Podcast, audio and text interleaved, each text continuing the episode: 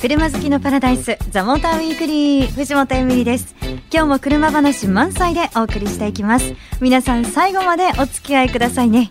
えー、そして高橋明さん今日もよろしくお願いしますはいよろしくお願いしますさてメッセージ今日はねご紹介させていただきたいと思います、はいえーラジオネームトッシーさんですありがとうございますえーモータースポーツが大好きで今も FT86 を乗っています T86 うん、最初はあんなの86じゃないって言われてましたけど今では大人気の名車だと思ってますこれからスポーツカーブーム再来すれば幸いですねっていうねメッセージいただきましたなるほどうん、昔ね AE86 っていう名車があったけどね、はいはい86じゃないっていう話確かにあったよ ねね、なんかねっていうのは私も聞きましたね FT86 って書いてるとかマニアで、うんうんまあ、今はもう FT は取れちゃったけどねあのーやっぱスポーツカーって絶対でしょうやっぱり、うんその実用性も低いしはい遊び趣味の、ね、延長線にあるからどうしてもそのなんか景気が良くないとさスポーツカーって流行らない車だよね、ああそうかだから今日本の自動車メーカーで86以外だとあとロードスターはいぐらいしかなくてスポーツカーって昔はさ、ゼあまあ、今でもあるけど Z とか GTR とかすごく各社持ってたんで、うんね、そういうのが減ってきちゃったっていうのそうですねがなんかやっぱ日本の GDP 上げてもらわないとダメだね、 ねうんでもなんか FT86 うん見るとやっぱり、あ86だって思ってあのね 86BRZ ワンメイクレースっていうのはすごい台数集まっててええすごい盛り上がってるからあそうですよね、うん私結構見るなって思うし、ねやっぱ好きな方多いんだなってね思いますしね、そういやでもきっとこういうブームっていうのもなんか待ってる人本当にいらっしゃるんだろうなって実感しますよねブームこはういう繰り返すからね。そうだねねじゃあ楽しみに待ってましょうはいメッセージありがとうございます番組オリジナルステッカープレゼントしますからねあそう住所をぜひ送ってくださいね住所コッないシーさんそうなんですステッよカー送れないねうん お待ちしてますねさあ本日なんですけれども、はい本日はドイツ車王道モデルというテーマでお送りしていきたいと思いますえゲストにはですねモータージャーナリスト山本真也さん来てくれますお楽しみに The Motor Weekly. さあでは本日のゲストですモータージャーナリスト山本真也さんよろしくお願いしますよろしくお願いします。改めてなんですけれども、はいドイツ車王道モデルというまたベタな。そうそう王道なね王 まさに王道なテーマでお送りしていきたいなと思っていますけれども、まず何といってもあのこのテーマメルセデス・ベンツ C クラスがはいモデルチェンジ、うんねされたんですよねビッグマイナーチェンジです。あビッグマイナーチェンジなんだ、 6500箇所の改良。改良ポイントがあるっていう。え何ですかそれ6500箇所はい。うん普通車ってね、1万2000点くらいの部品で構成されてるんですけど。えー、そうなんでつすまねり半分くらいを新しくしましたっていう。えー、すごいでもマニアックそうまあ見た目がね、んそんなドラスティックには変わってないんだけど、はいまあエンジンとか全部変わっちゃったしへえじそうゃあだから本当乗ると全然今までの C クラスと違うんだよね。見た目はね、好評だから買えませんでしたって言われましたよ。ああっさりそこは、はえー、なんかだけど中身はやっぱり最新のテクノロジーをどんどん入れてますう。ん、えー6500箇所、はい。 すごい。いやでもそう言われると本当気になりますけど、うんね。うんでもまずはねそう私メルセデス・ベンツ C クラス伺いたいのは、はい。これってえっとセグメントで言うと D、 D セグメントですね。 D セグメント、はいはい、D セグメントのプレミアム、プレミアム。はい。うんはい、でなんか C クラスはベンチマークだっていうのを聞いたことがあるんですけど、はい。これはなんでなんだろうなってベンなチんでマなーんク。だろう。なんでなんだろう。ベンチマークってわかります。ベンチマークって、うんえっ、とつまりだからベンチマークっていうことですよね。まあ開発のね目標とかさはい。基準とえーか基準ね。と基準かとかまあそういうふうにする指針の一つだよね。うん、だから結構その他のねそういう車でってもいうの今はさなんでベンチマークなんですかって言ったよ ね。 答えてあげて。 難しい振りです ね。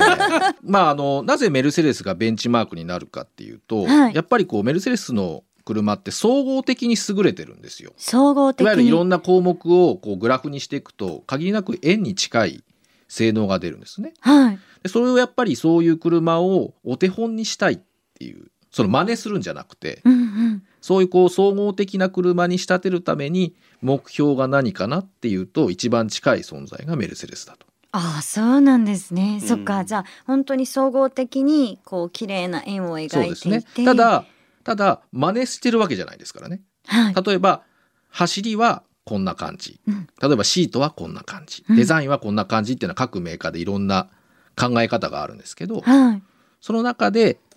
目安として見るのがベンチマーク。ああじゃあということはその総合的に見たベンチマークっていうのもあればあるし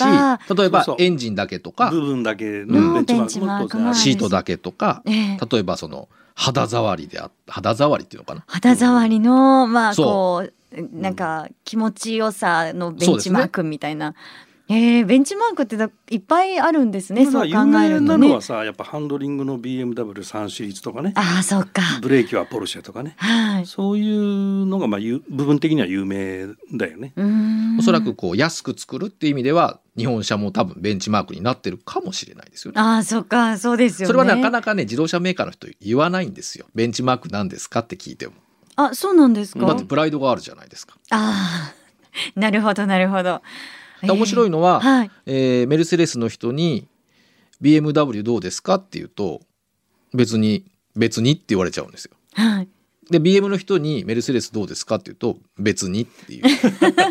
お互い気にしてないんですよ。自分たちのコンセプトの通りに車を作れば、うんメルセデスになるし BM に W になるって分かってるから、うんあえて相手を意識しないっていう。なるほどだなかるほどら逆にメルセデスの人が BM みたいな車が欲しかったら BM 買えばいいじゃないかってうん言っちゃうぐらいの。言えちゃうっていうことですもんね。そうか。ありがとうございます。素朴な疑問からいえい え伺いままあしでたもあけれのどベンも。チマークってねやっぱ専門用語かもしれないよね。そうですね。あーもしかしたらこの「ザ・モーターウィークリー」の DJ をしてからうん私ベンチマークっていう言葉を聞いたかもしれないこれからいっぱい使いそうですよ。ねこれから今使えるようになり ましたはい、一般用語だけど専門用語みたいな専門用語ですね要素が強いよね。そうですね確かにそうじゃあ話を戻しまして、はいそのメルセデス・ベンツ C クラスじゃあモデルチェンジこうねい何が変わったのかっていうポイントをお願いします一番はパワートレーンですよそうだろね。うパワねー。ドレインうんもう最新の世代に変わったから。いわゆる48ボルトうんハイブリッド、マイルドハイブリッドですか。マイルドハイブリッドうんまあメルセデスはマイルドっていう言葉を使ってないんだけど、はいまあ48ボルトのあの BSG っていうね システムを入れてる。 BSG、うん、ベはルいトドリブンスタータージェネレーターの略なんだけど、あなんかあのフルで言っていただいても全く全くわわからかんなないい ごめんなさいまああのそういうモーターがつきましたってこと です。あ、、はいいいんですねいわゆるモーターが得意なところと、はいエンジンが得意なところをちゃんと分けてんですよ。そうなんですいかわゆる実用はい域みたいなところは当然モーターの力強さってものすごい有効的なんですけど、はい逆にだんだん速度が上がっていくとやっぱりエンジンの美味しいところっていうのも絶対あるんですよ。はいだからそれをきなんか混ぜてるっていうよりは使い分けてるっていう言い方の方がいいかもしれないですね。へえじゃあそれはもう本当車の方でというかそうです自ね動的にはい。やってくれるというこのあのエンジンって変わったの1.5リッターにまずダウンサイジングしてるんだけど、は1.5リッターよ C C クラスが。いいそっかそうですよ。 1.5リッターターボになったんだけど、はいこれにまあモーターがくっついたってことなんだけど、はいはいこれエンジン自体は中高回転型なんだよね。そうですね。で普通あのエンジンってどうしてもこう実用域の能力をどんどん高めよう高めようとするんですけどやっぱり実用域ってエンジンのあんまり得意じゃないんですよ。はい部で分的に低回転側ね。あ、うんはいはいはいでで逆に上の方はエンジンの高回転側はエンジンの得意な部分なのではい実用域いわゆる低回転はモーターが補って高回転側はエンジンを使おうっていうえー、すごいそうだか賢らいダウンサイジングってそうんの排気量を下げて下級機ターボを低回転から効かせてはい低回転トルクを出すっていうのがダウンサイジングなんだけどそれでやってもやっぱターボラグみたいなのがどうしてもあるじゃない。はいでそこのターボラグがないようにちょっとモーターで補うみたいなねそういう隙間を埋めるためにこう48ボルト使ってるんだけど、うーんなんかこだかのら間も最新世代だよっ。てことですよね、うんはいこの間も出たんですよ48ボルトはいでもさ C クラス1.5リッターだからねイメージ変そうわるなよんね。ですよサイズはそれなりじゃないですかはい D セグメントだかあらそっか変わらない大きさは変わらない、うんでも排気量1.5リッターなのでうーん自動車税が安いんですよ。それは嬉しいじゃないですか。 今、今、にやりとしたにやりとしたけど 表情が忘れられません。まあね、うんそこを気にする人はあまりいないと思うんですけど、うんでもやっぱり今はもう1.5リッターで D セグメントの車を十分走らせる。うん。でそれが必要十分じゃなくてパワフルって呼べるくらいなんそうなでんだよねパそワフルこながんだよねこれ参ったなんですよ。そっか、いや、早い の。ほん。ああ、そうなんだ。本当にやっぱりもう車新しくなってるんですね。はいだって180は1.6リッターなのに200になると1.5リッターですから、ね、排気量落ちてますからね不思議だな。マイナスすご 100cc いなの余裕がもう排気量が大きい方が偉いっていう時代じゃ本当ないんですねとっくになくなったね。なくななっんてますねかね、うん本当ね、それ実感します ね。ただその一方で、うんちゃんとすごいのも残してるんですよ AMG とかああ、そっか。それは、もう結構こう。そうそう。しかも2種類あるんだよ。2種類。あ、そうなんですか C43 と C63 っていうのが、 ?C43 と C63。うんはいはい。それぞれ、それは、 C43 は3リッターの V6? V6 サニタ V6。で63は4.4リッターのツインターボうん。 V8 V8 V8。あとね、もう一個ね。あ、もう一個、はい。もう一個ディーゼルがあるの。あ、ディーゼルもあるんですね。そう 220D っていうのが入ってるこれが E クラスに積んでる。出力が高いやつですそうよそねう400ニュートンの、えー CS CLS とか E クラスに積んでるディーゼルがそのまま C クラスに搭載されたんあで、そとうてなもんで贅す。沢な車だよね。うーん。この辺がだから街乗り主体の人はそのガソリンの1.5リッタープラスモーターっていう組み合わせが多分ベストだし、はい高速道路長距離使うのがメインの人はディーゼルの方がコスト的にはお得かもしれないですね。その辺の使い分けができるようになったのも、まあ、C クラスのうん、強みですよね。あーどっちもありますよっていう。そうですね、うんはい選選べますしね、はいなるほどとなるとじゃああれ C クラスいいなって思った方がはい比較するとしたらライバルはどのあたりですやっか、ぱドイツ御三家でしょ、あじゃあ BMW アウディ、アウディまあ、あとジャガー XE、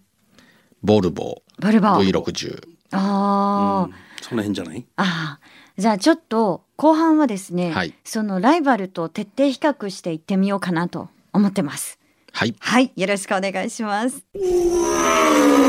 The Motor Weekly. さて今日はですねもうねテーマがドイツ車王道モデルということで、はい王道テーマでお送りしてますが、山本慎也さん改めましてよろしくお願いしますお願いしますさあメルセデス・ベンツ C クラスの話題をねお届けしてじゃあライバルはどのあたりだっていうことではい。結構出ましたねさっきね名前が、うん BMW アウディ以外にもジャガーもボルボもっていうお話でしたけど、うん幅広い、まあ一応世界的に一番こう、激戦区ですよね。うんああそうなんですね、はい D セグメントこのクラスの車の出来によって各メーカーのこう色というか特徴が見えてくるというかはいじゃあ結構大事な大事ですよね、うんところなんですね、なんか乗るとさベンツっぽいとかさうん、 BMW っぽいっていうのはなんとなく感じるじゃないああよくでも言いますよね、うんそれうね、んそう確か紙にで書くとそんなの分かんねえよって言われるんですけどでも乗るとねあるんですよそれがぽいポイが、うんぽいえー、じゃあぽいは何ですかねそれが一番出てるのこの D セグサイズじゃないはいえーえじゃあちょっとそのぽいなんだろうねぽいなんですかメルセデス・ベンツ BMW アウディのぽいってポイメルセデス・ベンツってはい決してスポーティーじゃないんですよ、あそうなんですか、ままああ、そうだ最よね近ち高級車だょ,、もんねちょっと、うんあのそっち方向に振ってはいるんですけど基本はスポーティーな車じゃないんですよえ究ー極の実用車みたいな感じで究極の実用車、はい、だからステアリングこう切ってもものすごいこうグイグイノーズが入っていくとかじゃないんですけど、はい心地よい逆に心地よいだるさがあったりするんですけどこう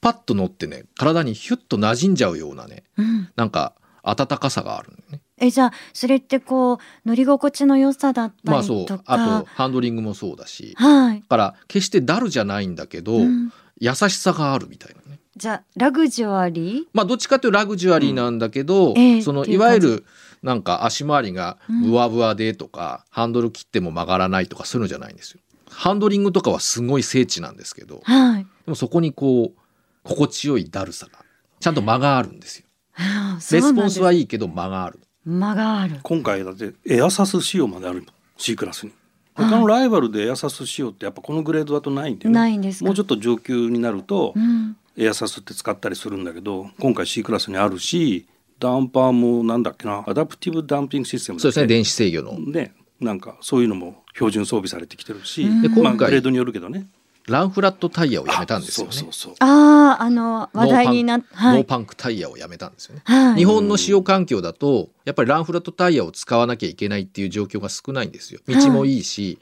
もし仮にパンクしても近くにこうお店があるし、うんまあ治安もいいし襲われることもないじゃないですかタイヤ動かしてる時に、命に関わらないでしょ多分パンクしてうんも。そう、そうですうね。んでその要望を本国に伝えて日本仕様は全部ランフラットタイヤやめましょうっていうじゃあ、だからタイヤの分乗り心地が良くなってると思いますよ、わあ、じゃあさらにっていう感じですね。そうですねなんかね。そうそうえとなるとじゃあさっきねあのスポーツカーではなくってうんっていう話をされましたけど、はいじゃあこれはもうスポーツカーだっていうとそれはもう BMW BMW。 BMW はもう明確に我々はスポーツセダンを作ってるっていうんでうすよ、ん、はい。同じセグメントの車だけどうちはスポーツセダンだからもうとにかく走りは良くて当たり前よみたいうなんうんで昔はそその分こう乗り心地とかが若干犠牲になってたところあるんですけど、うん。はい。今はもうそうだね。メルセデスにかなり近いところに来てるそうそうこれんですよ面白いこれが。そうなんです両方ね。が近づいてっそてるうんだよね。メルセデスはちょっとスポーティーになってて BM はコンフォートの方に振ってるっていうねえー、ってことは、んあれですね。それおが互い意識してないって言いながらもう絶対意識してる んですよ。そうまあかマーケットの声もあるんだろうね。うん、 BM のユーー。ザーがもうちょっともうちょっとうんなんかラグジュアリーに作ってよみたいな声とかさ、うん多分そういうのもあるんだよね。うん。でただ BMW ははい。逆にランフラットタイヤを使うんですうよん彼らは。推奨してますね。ああ、そこはやっぱりこう違う。まあかん考え方だよねねメーカーの考え方なんで、うんでもやっぱり長い間使い続けてきてるから、はいだんだんこう使い方をかなりこなマれスてるターした感じですよね。うんじゃあそうのんランフラットタイヤだけど、んそんなこうネガな感じはほとんどないとな思いいます。面白いななんか、えそうするとあれですよね王道ドイツ王道モデルだとあとアウディはい。どうで すかアウディ最近なんかきらびやかですよ、ね。きらびやかきらびやか昔はなんかフォルクスワーゲンのね、うんお兄さんみたいな感じだったけど、はい今やね BM メルセデスに次ぐプレミアムブランドというか、うん一番勢いがありますよね。うんあの若い方が乗ってそうなわうんおかお金を持ってる若い方が乗ってそうなイメージがありあますそうなんかねそれあはの藤本さんの好物ってやつだよいやね。いやいやいやそんな人聞きの悪い 好物ですでも憧れではありますよね、うんなんかアウディこうおしゃれなイメージありますしね、昔はねなんか歯医者さんとかい いじああ具体ね的だな。使ってるようなイメージが ね割とこうクリでもなわんて言かうんだるろうこう無無機質というかそんなイメージだったのが、はい今はね結構顔も派手だし、うん内装もきらびやかだし、ううんんだけど彼らはクワトロはい、うん AWD にこだわってるっていうところはやっぱり変わらないですよね。うんううんん、うんそうね。確かに、うんそこはなんかちょっとこうマニアックさがある感じがします、マニアックさっうんっていうよりやっぱスポーツ 4WD なんで彼らのその考える考え方がその安全に早く走りには AWD がいいっていう考え方なんであじゃあアイデンティティみたいなもうあアウディが昔から持って難しい言葉る言っちゃったりしてあれ違いました合ってます合ってます よかったそこで違いましたって聞き直すところ がねこので DJ 最近メルセデスも BMW も AWD モデルを積極的に採用するようになったのは多分アウディの影響大きいと思います。おじゃあ影響を受けてるじゃないですか、ね、そうなんですよみんなそれぞれね密かにだから素直に言えてるんですよ。あれれれれ ただね、アウディちょっと前まではちょっと中国市場を意識しすぎて、ええちょっと見た目がそうこうだったね あの分かりやすい派手さだったんですけど最近こうまたアウディのこううんなんだよさりげないはいおしゃれ感が戻ってきたような気はしますよね。ああなるほどじゃあよかよかったってま言あっいているの方か向にね、、 まあいい方向なのか中国にとっては悪い方向なのかわからないです けど、はいどれがいいですか藤本さんはいやーどうかな今のお話を聞くと私はもうとにかくアウディですかねやっぱりいやーあのお金神持戸ちとか言って でもねあのー BMW はうんやっぱりいいなって思いますもうね、走り好きとしては、うんうんうん走って楽しい車っていうのはやっぱ惹かれますねでパリモーターショーでフルモデルチェンジされたばっかりですからあー三シリーズね。ねそうだあれちょっと期待だよねなんかこう比較していくともう今のポサっていうのでねすごくよく分かった感じがはいしますけど、うん具体的にこうどうなんですかねじゃあインテリア比較してみようとか走り比較してみようとか、インテリアはね、うんメルセデスそうなっはてくると割とこうなんていうんですかね最近は電子コックピットっていうこうフル LED の、はいフル液晶か、うんフル液晶が目の前にバーンとあっていろんな情報がバッと出るっていうすごいよねあすごのい液晶の大きさね そうもう本当大きいんですよ。うん日本車も本当は日本車がやらなきゃいけないことをメルセデスが先に全部やっちゃった。へえで逆に BMW は意外にオーソドックスなんですけど、 あのやっぱりこうドライバーズカースポーツセダンっていうところがあって全ての操作系が全部こう運転手の方にあ向いオてフるセッんでトしすてよ。るよねああ、いいですね俺の仕事場みたういんうな。んううんんいいですねいいですね 偉そうにいいです ねとか言ってでねアウディはねまあその中間とは言わないですけど、はいでもやっぱりちょっとねハイテク感があるんですよね、うんセンターコンソールとかいろんなスイッチ、まあ、集中のいろんなコマンドのスイッチがあったりとかあとメーターも今フル液晶なので、ええあの普通のメーターが出たりとかナビの画面がドーンって出たりとかっていういろんな機能があるのではいその辺はねでもね好き好きですね。ああ好き好きか、ただ面白いのは、はい今回まあ C クラス3シリーズ A4 だけどそのインパネ一つ見ても上からしその例えばメルセデスで言えば S クラスも E クラスも C クラスもやっぱりイメージ似てるんですよねええだから日本車だとどうしてもこう車によってバラバラな感じがするのがその辺がこうきっちり統制が取れてるのは、うんドイツ勢すごいなってそれはうん BM もメルセデスもアウディもみんなそうなんですよ。それがなんか一つのぽさかもね、そうですねああなるほどだから小さい車乗っても、うんなんかがっかりすることがないし、はい逆に上の車乗ると安心感があるしみたいなそっかなるほどな、あとは好みで決めて、あとは好みですね うん、そうあのなんか今いろんな話をねあの教えてもらってステーションワゴンもそれぞれあるんですよね、なんかねそう あーあの日本だとやっぱり若干 SUV に押され気味ですけど、うんヨーロッパ行けばやっぱりいわゆるセダンタイプのベースのステーションワゴンってまだまだ人気が高いので、どの国メー内カでーももねこのプレミアムクラス D セグだと必ずありますよね。必ずあるし台数もあの50%ぐらいのシェアになってるのセダンとステーションワゴンであそうなんですねだからステーションワゴン好きな人は結構いるんだよね。うんところがね国産でねそこをそカうバーする日本車日本がないなっていいうんだよね。あえーアテンザぐらいかな。アテンザとまあ強いて言えばレボーグあそうかレボーグ。レボはいーグちょっとさえ小さいけど。うんうん、あとどうなんですかじゃあメルセデス BM アウディステーションワゴンだとあと V 六十。ボル V60 ボもそうだうんこれもまたね番組でもちょっと、御三家にうんそうね刺客現るっていうこれもすごかったから。あそうなんですか、うんあららら残念ですがお時間で すねお時間でしたか。お時間になってしまいました喋りたかったな。なんか今日はすいません締めも本当に王道な締めで 締めさせていただきましたけど、またあの次回よろしくお願いいたします。はい。はい、ということで本日のゲストモータージャーナリスト山本慎也さんありがとうございあましりた。がとうございました。 The Motor Weekly. じゃあモーターウィークリーいかがでしたでしょうか今日はドイツ車王道モデルということで、はい結構いろいろこう比較も含めてね、うん同じドイツ車とはいえ、うんやっぱりこうそれぞれのカラーってすごくあるよねっていうポサがね。うねんポサがね、うんそうそうポサっていう言い方をねしちゃってますけどねいいそのうかう んまあでも伝わるでしょ。うん、でも面白かったです、うん私なんか DJ で聞いててもね喋ってながら聞いてても面白かったですそよ、っかはい そう私が言うことじゃないのかもし れない皆さんいかがでした今かリスナーになっちゃったのかと思ってさ。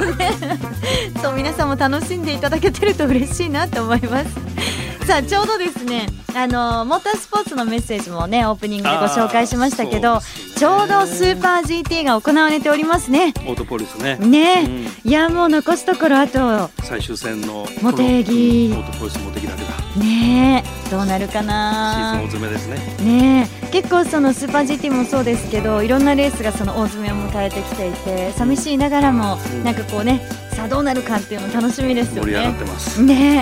はいさあ皆さんぜひねどんな秋を過ごしてらっしゃいますかモータースポーツ見に行ってるよという方ドライブ行ってるよという方すごい食べてるよという方何でも OK ですぜひメッセージ送っていただければなと思いますメールアドレスは tm アットマーク fm 横浜 .jp ザモーターの頭文字 tm に続いてアットマーク fm 横浜 .jp でお待ちしてますザ・モーターウィークリーお相手は藤本エミリとオートプルーブ編集長高橋明さんでしたまた来週